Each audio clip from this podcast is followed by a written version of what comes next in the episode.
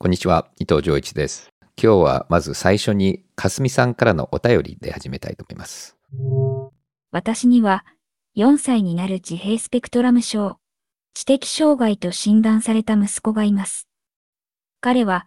言葉をほとんど話しませんが、スマホ操作の術をいち早く身につけたりと、テクノロジー面で彼の強みがあるため、今の Web3、メタバースの流れには、とても可能性を感じています。日本の発達障害児支援では、善意ではありますが、発達障害が定型発達より劣っているという考えのもと、ニューロダイバースな人を定型発達に近づけることに終始しており、この現状は変えなければいけないと思っています。Web3、メタバースの文脈は、 neurodiverse な人たちがどのように活躍できるか、ジョイさんのお考えをお聞かせいただけると嬉しいです。はい。実は今週の話はまさにこの話で、脳科学者の茂木健一郎と Web3 と Neurodiversity の話をしましたので、ぜひお聞きください。 Joi Ito's Podcast 変革への道今日のゲストは脳科学者の茂木健一郎です。茂木さん、よろしくお願いします。あ、どうもで。す。本当嬉しいです。ジョイと喋れるんだったらもうどこでも行きます。本当に。いや、本当茂木さん、まあ、一回なんか、ディスカッションに近くにいたけど、こうやって喋るのって、すごい久久しぶりですね。やっぱりズームとかが多かったから。まあだけど元気そうで。元気しかもどんどん世の中が動いているから、ね、喋りたかったよね。なんかいろいろ。そう、そうなのうん。随分ね、いろんな、いろんなことがただ、ジョイが、なあ、ジョイってつい言っちゃうんですけど、言ってください。うんあの、目指してるようなことってのは、どんどんどんどん implementation されていく時代になってきたから、うん。昔はなんかすごく変わり者だった感じするんだけど、うんジョイさんが。うんうん今ど真ん中にいる気がするよね。今普通になってきたよね。普通っていうかまあ、まあ普通じゃないか。ど、ど、ど真ん中になってきた感じしますね。90年代、もうすぐ来ると思ってたことが、だんだん今来てる感じがして、なんか気がついたらもう次の世代に渡すタイミングになっちゃってるようなこれ、ジョイさん、あの、俺、でなんか、 disruption ってさ、なんか、よく言われてたけど、今、 disruption、は破壊的イノベーションが普通になっちゃったから、うんうんうん。なんか概念がなんかちょっと、なんか違ってきてる気がするんですけど、どうなんですか、そのあたり。うん。まあ、だから、前はなんかこう disruption を起こすっうん。ていうのがなんか、まあ若い時って大体そうだけども、うんうんうん。今はぐちゃぐちゃになろうとしてるものを どうやってセンスをこう残すかっていう、どっちかっていうとこうもうぐちゃぐちゃになり、ほっといてもなっちゃう。なっちゃうもんねうん。しかもプレイヤーがなんかすごくディストリビュートされてるから、なんか、し仕掛ける必要もないっていうか、勝手に仕掛かってくるっていうか。うん。ああとやっぱり、まあ、うん僕も年取ったけど、みんなも、だから僕一番こう分岐点だったのは、アラブスプリングの時に、はいはいはい2000年代前半か。で、あれでみんな破壊したじゃない？はいはいはい。で、破壊した後、立て直す奴らがいなくてう、ん。で。で、変な人たちが戻っちゃって、うんうん前よりいいかどうか分かんないようなええとこ結構多くて、だからなんかブックワースだけじゃダメだよねっていうのが、なんか僕らの世代はアラブスプリングで分かって、あんまりぶっ壊さないで変えられたらいいなみたいな感じで、なんかちょっと保守的になってるのかもしれないけどや。すごくわかります。例えば、あの、 old institution とかね、多分大学だとか企業とか、うんあるいはビッグテックみたいなのも、ただ壊せばいいってスローガンじゃなくて、なんか、それだけじゃないよねってか、だからその、うんうんビッグテックに対して Arab Spring みたいなことやっても、どうなんですかね ?Web3 とか、そこら辺はすごく考えないといけない感じが。しそうだね。だから Web3 は、こう、脳の例えで言うと、神経から電気に切り替わるのに、人間はもうそこでもう、むちゃくちゃになろうとしてるところをどうやってこう、頭おかしくならないようにするかみたいな、なんかもうそもそもコミュニケーションとコーディネーションのインフラが圧倒的に変わっちゃうので、で、それを変えたときに、どうやって人間らしさを残すかみたいな課題なような気がするんだよね。っていうのはもうほっといても変わると思うんだよね。あの、ブロックチェーンとか。ですよね。だから僕あの、NFT で、まあ、これ別の機会でもさ話すかもしれませんけど、草野恵美さんのね、あの息子さん、ゾンビツキーパーとかがああいう風にやるってのはすごくいいし、僕の知り合いの若いアーティストでも、うんうん。全然なんかその売れなかったのが、あの、NFT で、あの、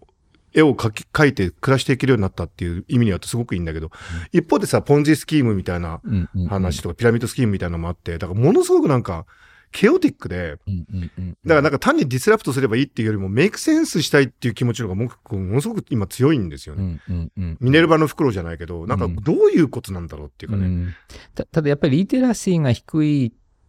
からポンジスキームが成り立つのであって、うん。で、リテラシーが高くなってくると、これは、あの、正しいディストリビューションになると思うのね。だから、例えばなんだけども、うんうんうん東インド会社が最初できた時って、あの時はもう株ってポンジスキームじゃんみたいなあイメージ。元々ねもともとね。で、株っていうのはやっぱり、あれ、みんな知らないうん時にやってたのは、結構スキャムが今でもなくはないんだけども、うん大体こう、格付け期間もあるし、みんなも、まあ大体、まあ、要領分かってきたのもあるし、うんあの、play to earn っていうのは、ゲームをやると稼げるゲームなんだけども、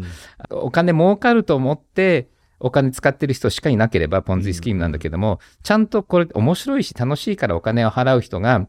お客さんとしているゲームだったら、もっとフェアな分配っていう理屈が成立すると思うんだよね。だからそもそもそのゲームに価値があるかどうかっていうのを見極められたら、ポンジスキームなのか、もっとフェアな分配なのか、共有してるのかっていうところなんで、で、会社も同じだよね。会社に全く価値がないのに株がすごく上がってるのはポンジスキームだけれども、うん会社にちゃんと価値があって、社員にストックオプションも行って、お客さんにも株が配られたら、これはもっとフェアな分配っていう言い方があると思うんだよね。というのを聞いててもね、今日あの本来あのテーマとして渡されたそうそうそうそう、そうなんです。ニューロダイバーシティのことを思い出して、あの、やっぱり、ジョイはかなり非典型的な思考回路持ってるよね。今の聞いてなこと言えないけどね。いやいやいやいやいや、俺はさ、それなりに、だって、ジョイの、あの、キャリア考えると、だって、あれ？大学2回って2回目に辞めたんだっけ ?3 ヶ月で辞めた？あれ？うんとね、いや、いろいろあって、あの、1回目は1年やったのかな？で、辞めて、うん。もう1回行って、また2年ちょっとやって、うんもう本当に卒業するちょっと前だったんだけど、辞めちゃって。うん。で、その後ちょこちょこ一橋で DBA 取ろうとして辞めて。で、その後は結局 PhD 取ったんだよね。それは、MIT 取ってい、や、MIT で、そう、所長やって、で、プロフェッサーになって、で、村井先生とずっと前から話してうんうんた慶応大学の、あの、論文博士を、慶応の方で取ったんだ。慶応で取ったの。で、もともと村井先生と、じゃあ、もう MIT にいるんだから、うん。博士取ったらって言われて、で、ネグロポンテが、うん。いや、あの、学位がないやつを所長にしたのが僕らの、あの、自慢なんで、取るなって言われて。うんただ、もう、さすがに8年ぐらい経つと、うんそんな言い訳聞かないし、うちの博士課程の学生は、うん取ってもいないのに、口出すなみたいな感じで、だから自分のプロダクトを自分で食べなきゃいけないみたいな感じで、とりあえず取ることにして、でも取ってよかったと思う。うんでも、っていうの話聞いてもものすごい非典型じゃないですか。で、あの、ぼ僕なんか脳科学もう本当にずっとやってて、すごいね、あの、困るのが、あの、いろいろあるんですよ。その、例えば、まあ、普通のなんかインテリジェンスのテストなんかもそうなんだけど、その、 divergent thinking のテストとかうんうん、うんあの、クリエイティビティのインデックスとかあるんだけど、うんうんうんおそらくね、ジョイのこの感じって、定量化できないんだよね。あおそらく。で、これがすごく困ったことで、ダイバーシティって、なんか結局定量化できない、なんかでもある気がするっていうかな、明らかに。それすごく困ったことで。なるほどね。まあでも、それがネロディバーシティの一つのポイントだよね。うんで、まさに。で、測れないから、結構今までなかなかこの会話って進まなかった部分もあるよね。うんうんうんななんなんとなくこう大量生産時代って測れるものが、あの、なんかメジャーできないものはちゃんとエグジストしないみたいなじ時代。ただい、いずれメジャーできるようになると思う？そのサイエンスで。それとも measure し、あの、どんどん変わっちゃうからね。あと僕は面白いなと思ったのは、おそらくね、ビル・ゲイツさんみたいなのが、やっぱりあの、まあ、アスキーコードとか、あそこの、いわゆるコンピューターの first generation で出てきて、あの、うんコンピューターがなかったら、ビル・ゲイツさんって単なるオタクで、どっか村の端の方でいた青年だと思うんだけど、まあ、コンピューターの civilization と結びついてああなったじゃないですか。うんで、ジョイってなんかね、コレクションジョイっぽくなると思うんだよ。その、Web3 とか NFT とか、なんか、クリプトとか、なんか、ままあでも、そその時代に多分、あったあああった人間っているよね。昔は体が大きい人間。うんで、で、その後は大量生産だと工場とか、なんか結構、こう、あの、ルール化された仕組みの中できちっとできる人が必要な時代が結構大量生産時代ってあって、で、今はこうネットワーク化時代だと、どっちかっていうとみんながちょっとずつ違った方が、インフォメーションも増えるし、うんあの、クリエイティビティも上がったりするような気はする。で、だからね、なんかね、本当困ってん、本当だ、あの、僕、学生さんと喋ってて困るのが、あの、うん例えば、じゃあ、ネットの企業やりたいっていう時に、まあ、例えばじゃあ、ハックができてか、プログラミングかけるってのは分かりやすい能力じゃないですか。うんうんでも、そうじゃないんだよね、どうも見てると。なんかその、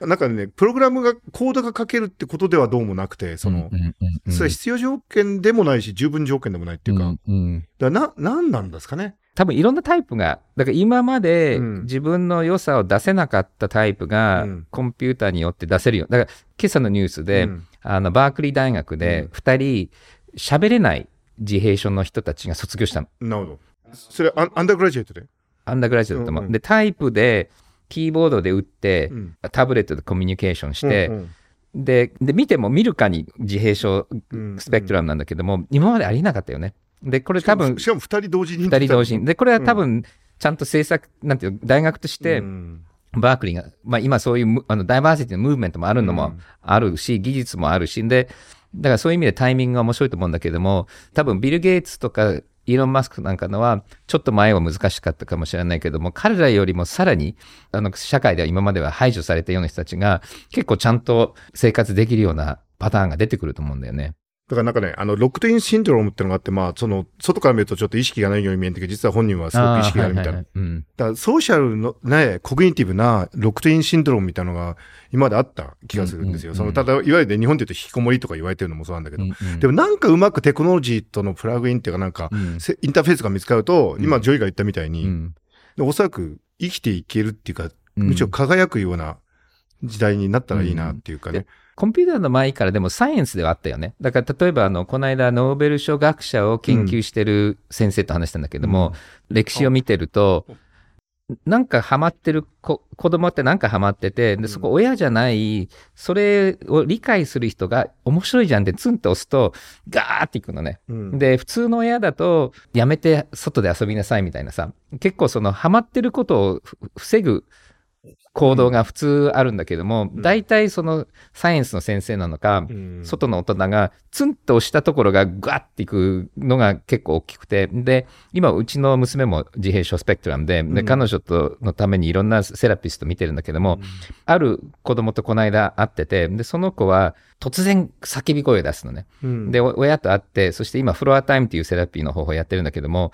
その先生と一緒にいて、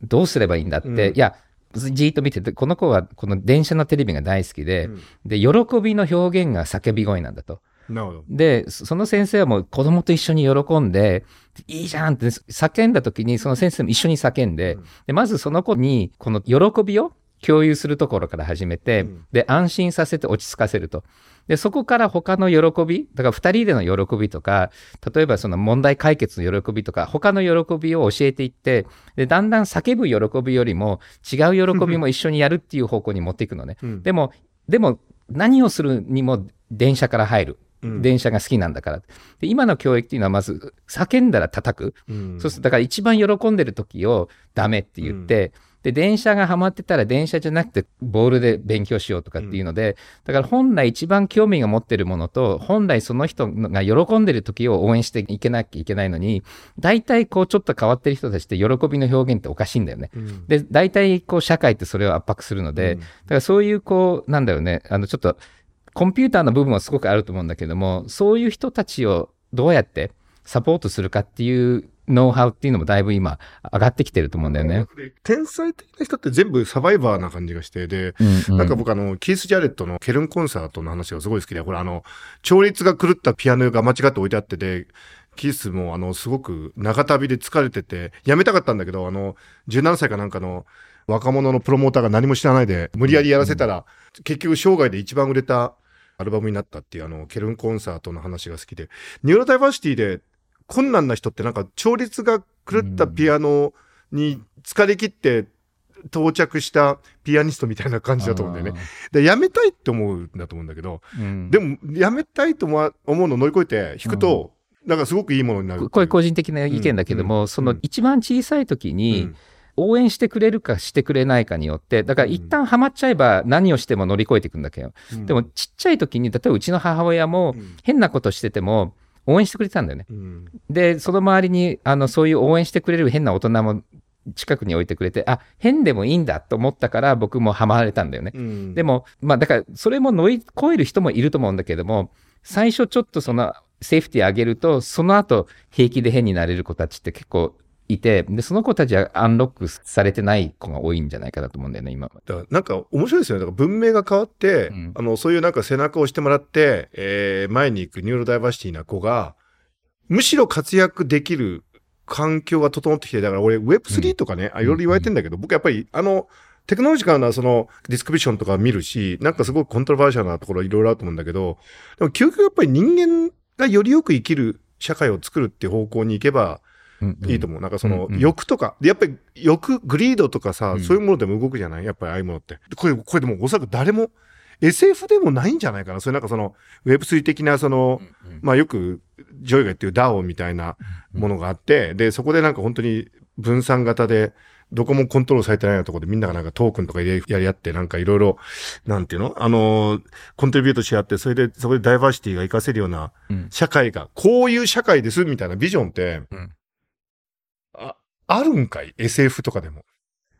具体的にこういうもんなんだって、なんか、いや、でも SF にはあるよ。だからそもそもメタバースっていうのも、あの、メタバースっていうあ言葉がスノークラッシュから出てきてるし、あれ結構ね、僕見てて面白くて、うん。で、あの本の中に、例えばタイプでしかうん参加できない人は、うん。メタバースの中ではなんか teletype として、ね。だからあれもみんなこんなズームしてるんじゃなくて、いろんな人たちがぐちゃぐちゃになってる環境で、うん。それぞれのインターフェースで一つの空間でややってるので、すごい inclusive なのね。で、結構その、なんだろうね、あの、コリー・ドクトローの本だとか、うん。結構その、今のシステムから drop out した新しい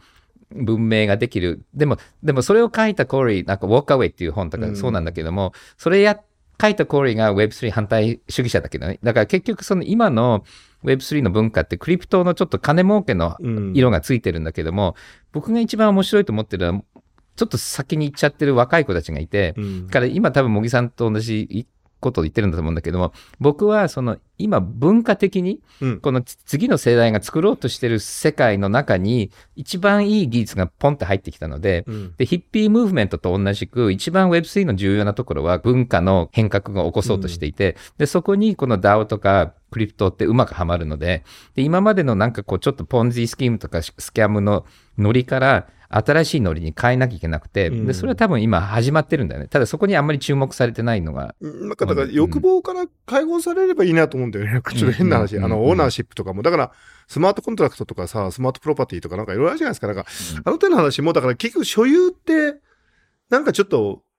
古い概念だよねっていう感じって少しずつ出てきてると思うんだけど、なんか僕ね、あの、やっぱり Web3 で一番なんか issue なのはその、まあ、これちょっとジョイにそう、絶対今日聞こうと思ってきたんだけど、なんかその、中央集権的じゃないとか言うじゃん。だけど実際にはテクノロジストっていうかその、Web3 って文化作ったり技術を進めていったり、クリプトでなんかマイニングしてるとかそういうことも含めて、一部の人になんか集中してる感じもあるじゃん。なんかその、うん。人のパワーとか、うん。ウェルスは。それが解消されない限り、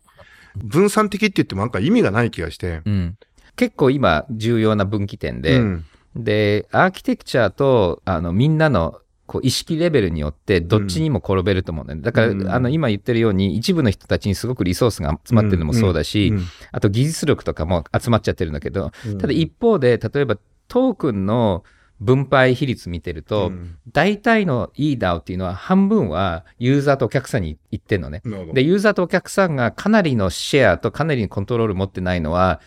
そんなプロダクト使わないって言ってるのね。うんで、投資家は昔はベンチャーキャピタルって3割とか取ってたのが今5%になってるのね。うんで、そのトークンの分配を見てると、今までの不透明な時代に比べて、もう圧倒的に一般の人たち向けになってるのね。で、。今、例えばその Web3 見てても、お客さんのあのユーザー数とか、昔みんな嘘ついて言ってたのが、もうみんな見えるのね。だから会計も見えるし、ガバナンスも見えるし、ユーザー数とか全部見えるから、ただそれ見えたからって言って、それをちゃんと一般の人たちが入っていって、ディマンドすれば、どんどん分配が起きると思うのね。うんでもそれが見えなくてもいいやみたいになっちゃって、お金持ちの人たちが、なんていうのかな、なんちゃって Web3 作っちゃって、今みたいにこう隠していく方向に流れてもおかしくないんだよね。うんだから今 Web3 作ってる人たちはどんどんどんどん非中央集権型にプッシュしてるんだけども、普通のユーザーが使い出すと、そんなのいらないって言っちゃう可能性があるの。そうするとまたね、集まっちゃうと思う。だからうんかなりその呼吸みたいに分散から中央集権から分散ってこう切り替わって、もう一回今分散しようとしてるんだけれども、ほっとくとね、ギューってまた、あの、真ん中に入ってきちゃうと思うんいだよね。やなんかほら、ジョイがなんかあの、ポッドキャストかなんかで言ってたけど、おはよう GM ってなんか小文字で書く弱っちい感じとか？うんうんうん。ああいうの面白い。ああいうの面白いね。うん。ああいう感じってすごい面白いなと思うんだけど、だなん。なんですか？僕でもね、やっぱりね、僕いろんな人と話すから、やっぱり、なん、一番、じゃあ、じゃあ極端な話、本当に一番何のテクノロジーもわかんなくて、まあだから例えばじゃあトークンとかの扱いもちょっとよくわかんねえよっていう、そういうなんか個性を持ってる人がいたとすると、その人も幸せにできるかどうかっていうのがなんか身体性チャレンジっていうかなんかあの、アンビエントっていうかなんかそのもうなんか空気みたいに環境があって、別になんかその Web3 とか知らなくても、何もオペレーションとかマニピュレーションしなくても、なんか普通にその人が生きてると、幸せになる世界って来ると思う。んうんうん。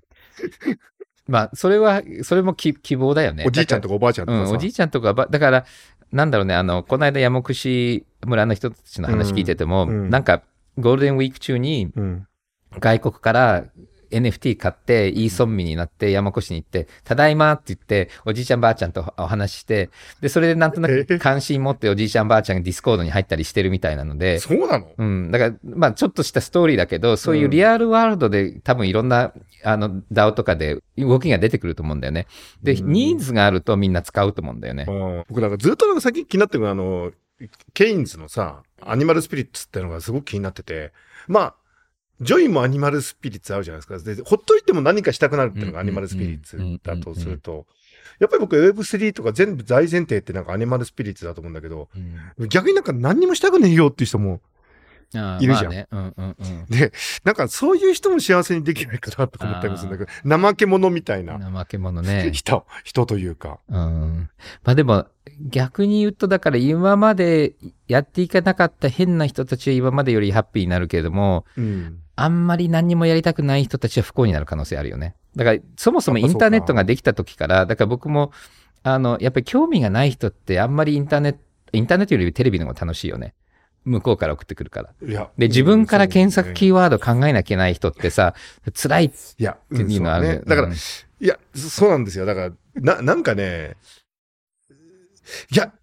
結果、なんか選別かかってる気がする。だから、ちょっと、えっと、昔のペーパーテストだったら、テストのスコアっていうんで選別してたんだと思うんだけど、今のその、まあ、Web3 でもクリプトでも何でもいいんだけど、結局これって何か、結果フィルターかかってる気がするんだけど、その、うんその人のパーソナリティっていうか、うんなんかパーソナルトレート、それはどうケアすればいいのかっていうのは僕は意外と考えるかな。でも、だから、筋肉があればよかった時代から、なんかこう、きちっと物事、知識を学んでこなす時代から、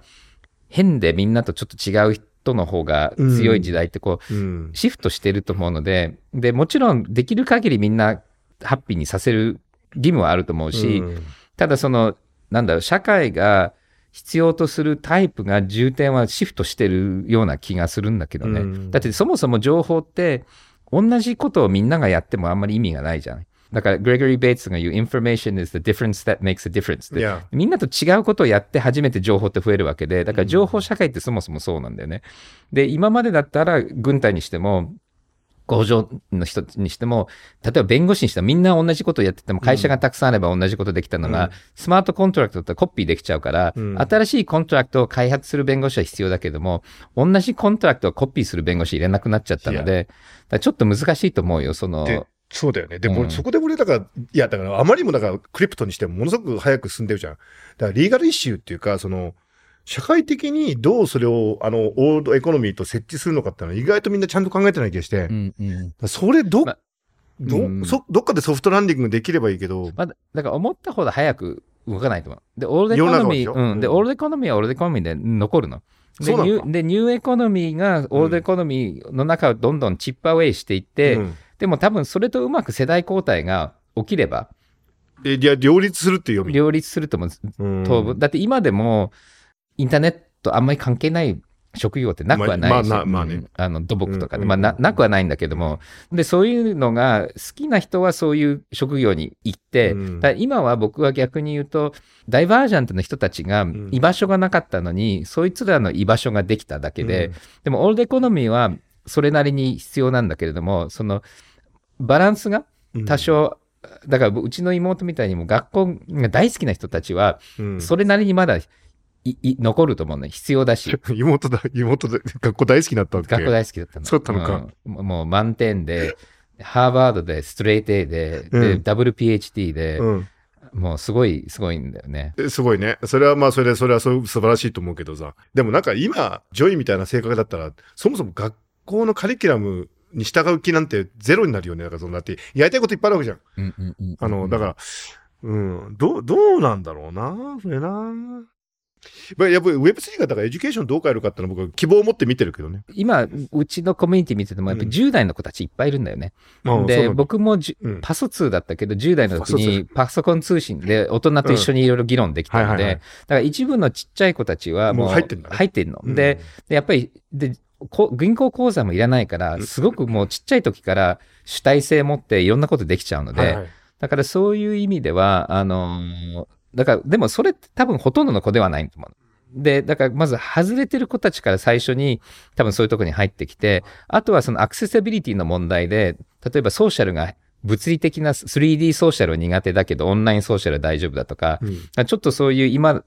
だと外れる子が結構多いのと、あとはこう物を作って学ぶっていうのはあるんだけども、今まではこう物理的なものは作れたけれども、組織的なものっていうのは大人にならないと作れなかったのが、うん。今ちっちゃい子でも DAO を作ったり組織的な構造をいじる。だから多分 Web3 って僕は own じゃなくて join っていう言葉を使っていて、多分人間のシステムの、例えばコーディネーションのシステムの道具なんだよね、Web3 って。うんで、そういう人たちをどうやって関係作って、どうやってガバナンスして、で、どうやって物を作るかっていう、その、あの、ソサエティの仕組みのツールだと思うんだよね。で、それは今、大人が、じゃあ株式会社とどう違うのっていう大人じゃなくて、もうネイティブな DAO で考えてる子たちが、もう何をするにも、こう、なんかクリプトでそれを組み立てていくっていう子がだんだん増えていくんじゃないかな、ちっちゃい子。で、それが学びの一つのキャテゴリーになると思うんだよね。うん、おもろいね。あの、ほら、最近あの、僕あの、創造性のね、特にあの、コレクティブインテリジェンスの研究、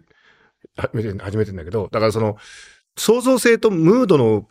関係って、ものすごく研究されてて、で、その、まあ、例えば、ドーパミンとかセロトニンとかそこら辺なんだけど、で、おそらく一番、まあ、いろんな個人差なんだけど、一番 robust なデータは何かっていうと、楽しそうなムードっていうかなんかあるじゃん。なんかその、うんうんうんうんと、創造性の相関はすごく高いって。だから今、ほら、うんうんうんジョイって会うとさ、いつもなんか楽しそうに喋ってるじゃん。で、これってさ、創造的な人のさ、なんか特徴なのよ。で、創造的じゃない人ってなんかしかめっ面してなんか深刻な顔して、あそれはこうですねって。だから、で、で、Web3 とかその今の話聞いてる子供たちが、なんかそういうので最初から、えーそういうなんかオンっていう状態になってる。うんうんちょうどだからその創造性を発揮するムードのうん醸成にすごくつながるなってのを今うん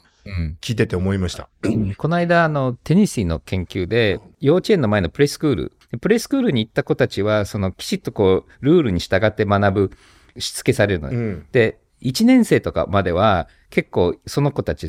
上がるのよ、成績で、うんうん他の子たちはただ遊んでんの。うん。ただ、大きくなってくると、遊んでた子たちの方が、成績がいいのね。はで、僕は思うのは、やっぱりその、楽しい時に学んだ方あが、うんまず内在的な動機もあるし、はいはいはい結構クリエイティブで、で、言われたからやるのって多少は動くけれども、だんだんダメになってくるじゃないそのエネモチベーションって。ただ、思うのは、日本ってすごいな、まあ、今の現代社会すごいなっていうのは、うん結構嫌な仕事を言われたからきちっともう一生懸命やって働いてる人たちがいて、で、今までの大量生産社会ってそういう人たちが必要だったよね。はいはい。だからそういうしつけを今までやってきて、で、今、茂木さんが言ったような、その、喜びがん、 society だから口では最近言ってるよね、ウェルネスで、うん happiness とか。でも、なんかそれをこう、眉間にしわ寄せてや、やってて、なんか、 unhappy が病気扱いされてるけれども、なんかでも、 happiness そのものをなんか作ってないような感じもしていて、なんか、メンタルヘルスってコストがかかるよね。じゃあみんなハッピーにしようね、みたいな感じで。やいやいや、そう、でもね、その研究でお面白いのが、その goal oriented っていうか、なんか、例えばじゃあテストの点数を高くしましょうとか、宿題をやりましょうとか、その goal oriented なタスクは、意外と、あの、しかめっ面してやる方がうんうんあの、スコアが上がったりするんですよ。だから今、ジョイが言ったみたいになんか、なんでじゃあそういうなんかちょっと、えっ、と、仕事はつまんなくて真面目にやるっていう文化があったのかっていうと、きっとなんかクリエイティビティがあんまりいらないような、んうんもうゴールがはっきりしてるようなやつ、それをこなすっていうのは意外とそれが向いてたんだろうね、今までね。あのね、面白い研究があって、あの、ちょっと難しい数学の計算があって、はいはい。ちょっと器用だと違うやり方で早くやる。うん。で、それかこう手動でやるっていうのがあって、で、みんなにやらせて、で夜一回できなかった寝かして、うん。で、次の朝起きたら、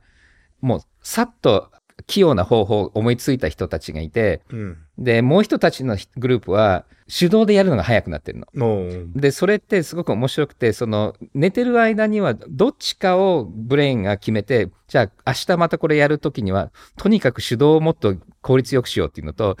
違うやり方ないかなって脳が考えるやつらがいて、で、それって結構ね、わ分かれてるっていうので、で、多分その、エフィシェンスを上げていく方法ってい,、いろいろあるよね。で、今言ってたのは、プレッシャーかけた方が、こう、リターンがいいのと、やっぱりリラックスさせてクリエイティビティを出すの。で、それ、同じ人間にもでも両方できるのかな？それって脳脳の構造ってタイプってあるの？そういう。なんか思春期のと育てられ方ってすごく、なんか最近あの、これもまた面白い論文で、その、ジョイみたいにさ、 super intelligent な子供って、脳のボリュームが、あの、最初小さいんですよ。で、それで、思春期にブワッとでかくなって、その、ダイナミックに変化して、またそれで刈り込まれるっていう、なんかその、変化率がすごくダイナミックだってことが、あの、分かってるんですよ。そのストラクチャル MRI で。で、これの問題点は、その時にどういうタスクやらされるかで、かなりおそらく回路の性質が、でもね、僕自分でスーパーインテリジェントないと思うよ。僕、なんとなく、こう、大人になってきて、ど、すっごい弱いとこいっぱいあるのね。で、その弱いとこを避けて、いや、いや、だから、っていう。それそれ多分さ、それは面白い話でイーロン・マスクもすごい弱っちいと思う、僕だから、その、見てると。うんいや、イーロン・マスク見てるとびっくりするぐらいなんか変な、いや、この前のだから、だってあの、日本の人口がゼロになるというツイートも、いや、それ単にあの、リニアに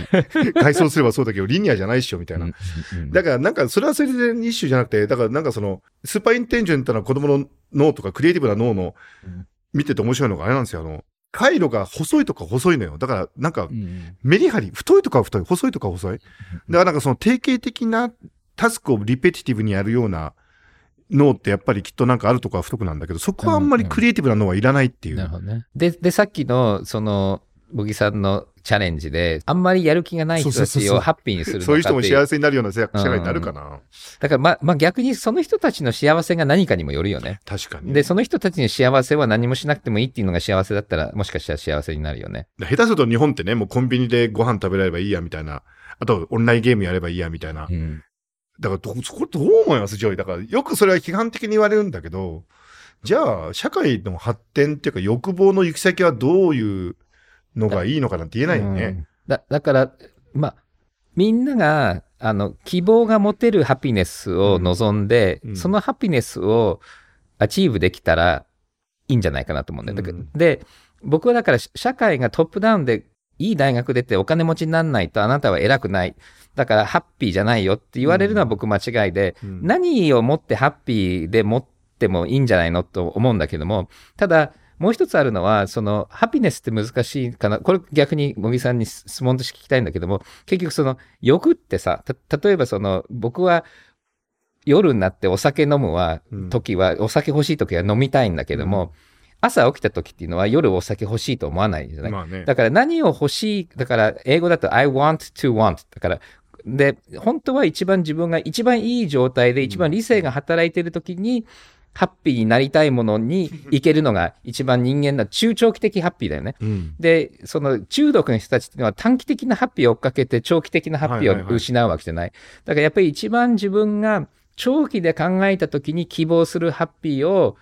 にたどり着ける道を持てるかどうかで、多分中長期にどういうハッ、まあ、人にあんまり迷惑かけないものであれば、そういう道がみんなバラバラな方がハッピーな世界のような気がするんだけどね。いや、本当そう思いますね。あの、僕はね、自分の幸せの定義ってはっきり分かってきてて、最近は。あの、AI コンプリートとかチューリングコンプリートって言いか考えたけど、僕はヒューマンインテリジェンスコンプリートっていうか、人間の知性の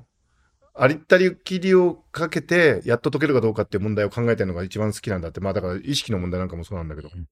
で、確かにそれは僕もお酒飲むよ。うん、飲むんだけど、それとはまた違うじゃん。で、僕やっぱり、僕はハピネスリサーチ、おそらく過去10年ぐらいありとあらゆる文献読んできてるんだけど、うんうかなりまだレベル低いと思う。つまりな、うんうんなんかその、ブータン的なセンスで GNH とか言ってるんだけど、今言ったような深みがないんだよね。あの、うんハッピネスの理解に。うんうんうんうん。で、結局頼むと言うと、ハッピネスって無知から来るんじゃないかっていうぐらい。うんうんうんうんうんうんうん。だだからそこでそのダララマとか仏教のトゥルースで、うんアウェアネスがあってパーセプションが開いてて、で、そこの中でのハッピーっていうのは、うんだから真実を理解した上のハッピーと、うんなんか曇ってて中毒になって短期になってる人たちに対してじゃああなたハッピーだよ。あの、英語でね、フリーレンジチキンっていう定義ってあるのね。うんうんうんうん。で、こう、野原に走ってる鳥だけがつけられるんだけども、チキンって最初こう、あの、ああいう檻に入れちゃって、1週間か2週間経って後ろを開けてうん。走れるようにしても出ないんだよね。うん。で、でも出れるっていう定義でフリーレンジと呼んでいいのね。だからそういう、だからそういう意味で言うと、そのハピネスの定義を圧迫しちゃってフリーにしちゃっても、もうそこでハッピーだっていうのはちょっとあんまりかわいそうかなってい日う感じ本ですね人はフリーレンジチキンなのかな、それとも、開けられても走らないチキンになっちゃってんのかな？はい。実は日本だけではなく、世界でもゲイの人たちもストレートに変えようとしたり、ちょっと変わってる人たちも普通に変えようとする、社会的な動きっていうのは昔からあって、で、英語では、あの、indistinguishability っていう言葉があって、できる限り違いがわからない。で、それがいろんなセラピーの目的だったので、で、教育の中でも限りなく、こう、ノーマルにしようっていうのはずっとあるんですけども、で、そこの中で、あの、それこそゲイライツだとか、やっぱりインクルージョンとか、障害者のライツとか、こういう、こう、ソーシャルジャスティスの方と、あとはやっぱり社会の活性化にも必要だよねっていうムーブメントがだんだん出てきていて、で、そこの中で neurodiversity っていう話も、まあ、生まれてきてると思うんですけども、ただ、いいことは、多分社会的にどんどん diversity の方向に向かっていってるので、多分これから良くなっていくんじゃないかなっていうのは私の希望と、Web3 は技術ではなくて文化の革命で、で、それに合った技術が最近出てきたのですごくタイミングいいと思いますので、僕はすごく Web3 に知的障害だとか、まあ、自閉症スペクトラム、僕の娘もそうなんですけども、こういう人たちをすごくサポートする、まあ、インフラになっていくと思いますので、あの一緒に Web3 を使った自閉症スペクトラムの人たちも含めたあの幸せな未来を作りたいと思いますので、頑張りましょう。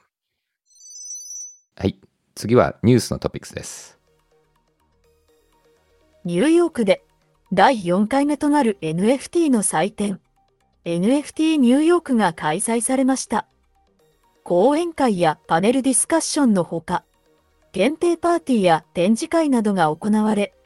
大盛況のうちに幕を閉じました。はい。僕の友達も今たくさんニューヨークにいて、まあ、ソーシャルメディア見てると、みんなの楽しいパーティーのの様子とか、ニューコンテクスコンファレンスに来てた人たちが男女でいろいろ喋ってるのを見て、すごく、あの、本当は行きたかったなと思いながら、やっぱり Web3 の、まあ、さっきの話じゃないけども、こう文化的な要素が強くて、で、こんなに クリプトが下落してるのに、みんな楽しそうにしてるのはすごい素晴らしいなと思っていて、で多分関係ない人たちはなんなんだこの人たちだと思ってはいると思うので、ちょっとその温度差のギャップは感じつつ、まあ、こういう集まりってすごく重要なんじゃないかなと思います。で、そういう意味では、そのヒッピーの Summer of Love じゃないけれども、こういう、こう、大変な社会の戦争が起きてて、COVID がある中で、みんなで集まって、なんかムーブメントするっていうのも、これは、あの、ある種、まあ、サブカルチャー的なんだけれども、Web3 のすごく、あの、重要なところだと思います。ブロックチェーンのソラナが、クリプトに特化したスマートフォンを開発中であることを明らかにしました。この携帯電話は、新興メーカーのオゾムと開発するもので、価格は1000ドルとなり、分散型アプリをサポートするということです。はい。まあ、ほとんど Web のいろんなインタラクション、僕らのポッドキャストもそうなんですけども、モバイルに移っている中、Web3 のウォレットとかアプリケーションって結構パソコンに対応がメインになっていて、で、うちの Discord コミュニティのいろんな機能もなかなかモバイルでできない。でもう一つはやっぱりハードウェアのセキュリティってすごく重要なので、携帯電話そのものにセキュリティが組み込まれると結構良くなると思いますので、すごくこれはあのいい話で、あの私もとっても期待してます。日本初のブロックチェーン開発で知られるアスターネットワークは国内での Web3 に関する調査、研究、意見交換などを目的としたアスタージャパンラボを新設しました。今後は NFT 活用のための協業プラットフォームにしたい考えです。はい。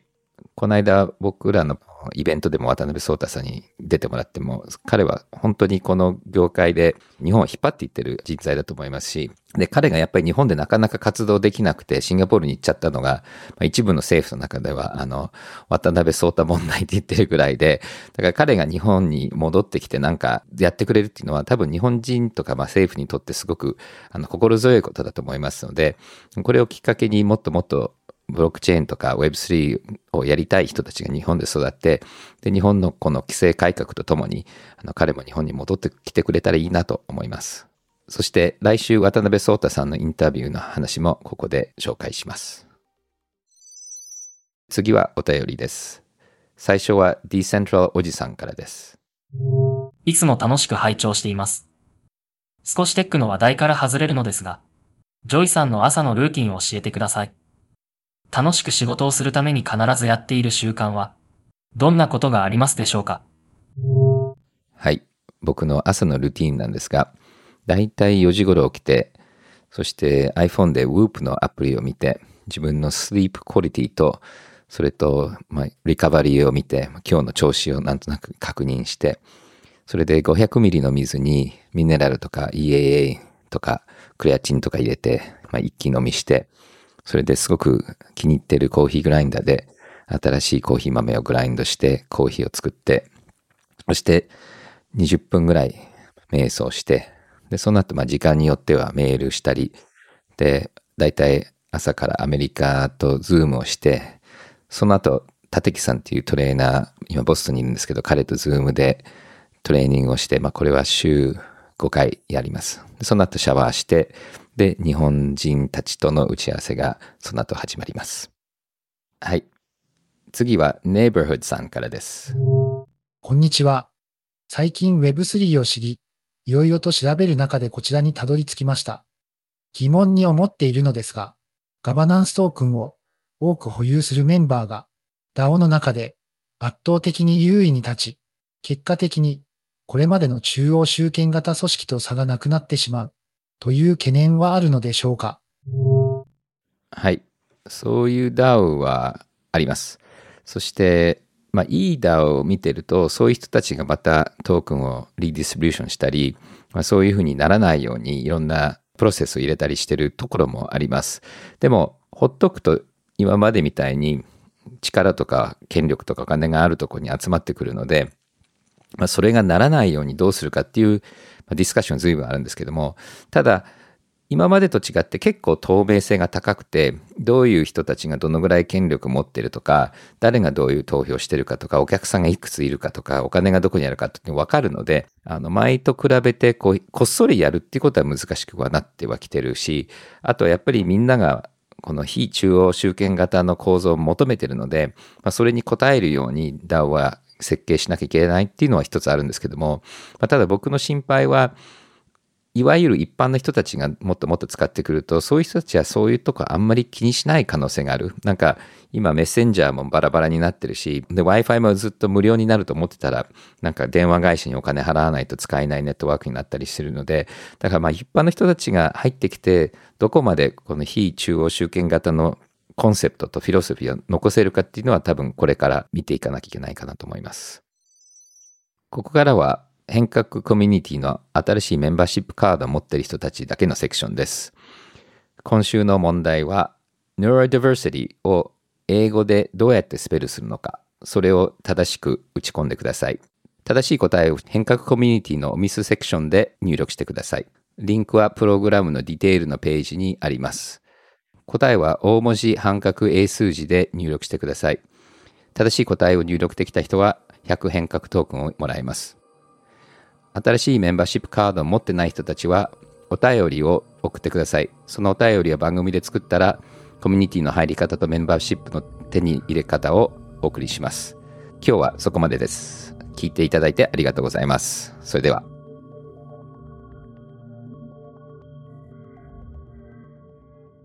このポッドキャストでお話しする内容は、クリプトや Web3 に関する一般的な情報に過ぎず、これらへの投資の勧誘を目的としたものではありません。また、特定のトークンなどの推奨を目的とするものでもありません。クリプトの投資と売買は、とてもリスクが高いものです。自分もやりたいと思ったら、プロのアドバイスをもらってから参加してください。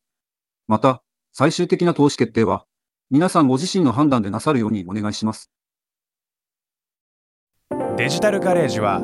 危険な海に最初に飛び込むファーストペンギンスピリットを創業以来大事にし続けていますこれから来る Web3 オープンソース時代を見据えた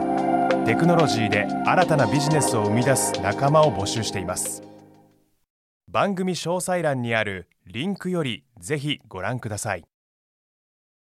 Web3 is here. Join us. Join the first penguins. New Context Designer. Digital Garage.